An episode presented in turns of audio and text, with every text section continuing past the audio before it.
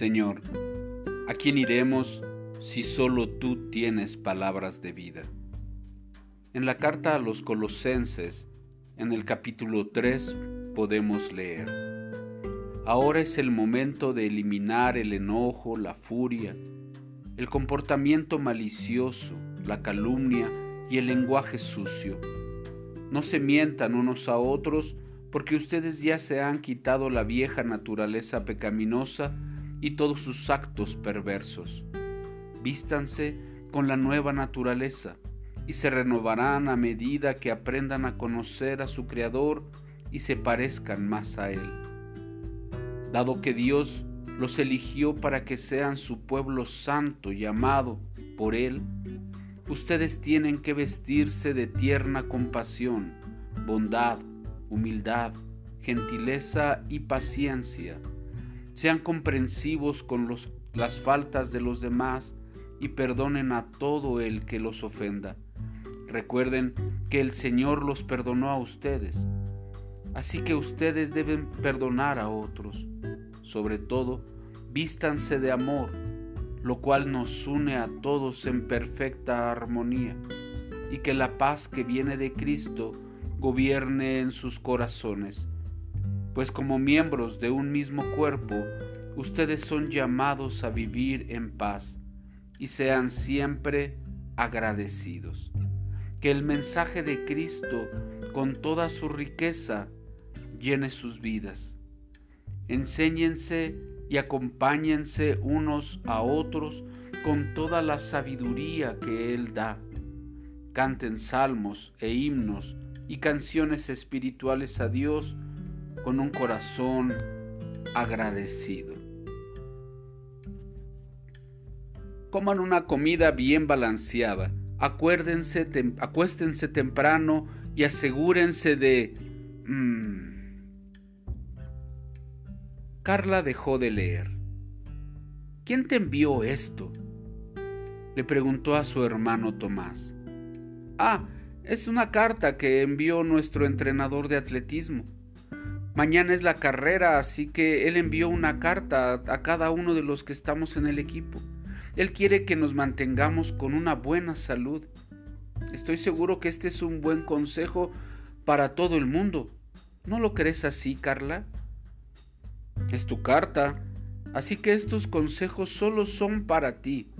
A mí no me gustaría perderme la fiesta en donde habrá pizza y refresco esta noche en la iglesia, solo para mantenerme saludable. Carla sonrió.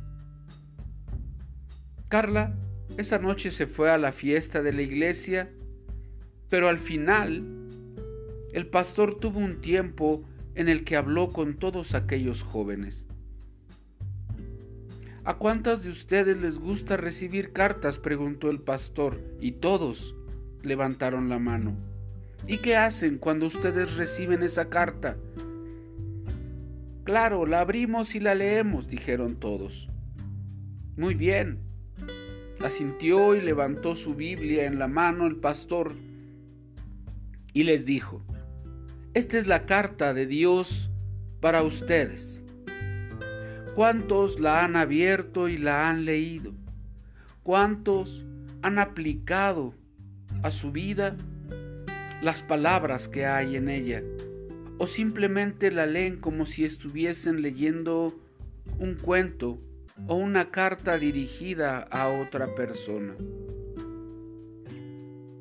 A Carla no le fue difícil darse cuenta de qué era lo que el pastor estaba hablando. Cuando ella había leído la carta del entrenador que envió a su hermano Tomás, no había prestado mucha atención. No había considerado los consejos que el entrenador les daba.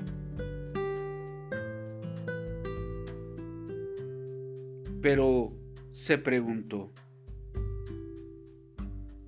¿es de esta manera que estoy leyendo la Biblia? De ahora en adelante voy a tener cuidado para leer lo que Dios tiene para mí. Hoy es un buen día para preguntarte ¿Cómo estás leyendo tu Biblia?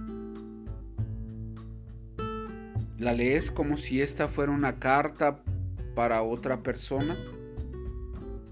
Tengamos presente que esta carta de parte de Dios es personal. Es una carta enviada para ti. Vuelve a leer, a meditar, a permanecer en esa relación íntima y personal con Dios a través de su palabra. Recuerda, Dios es bueno.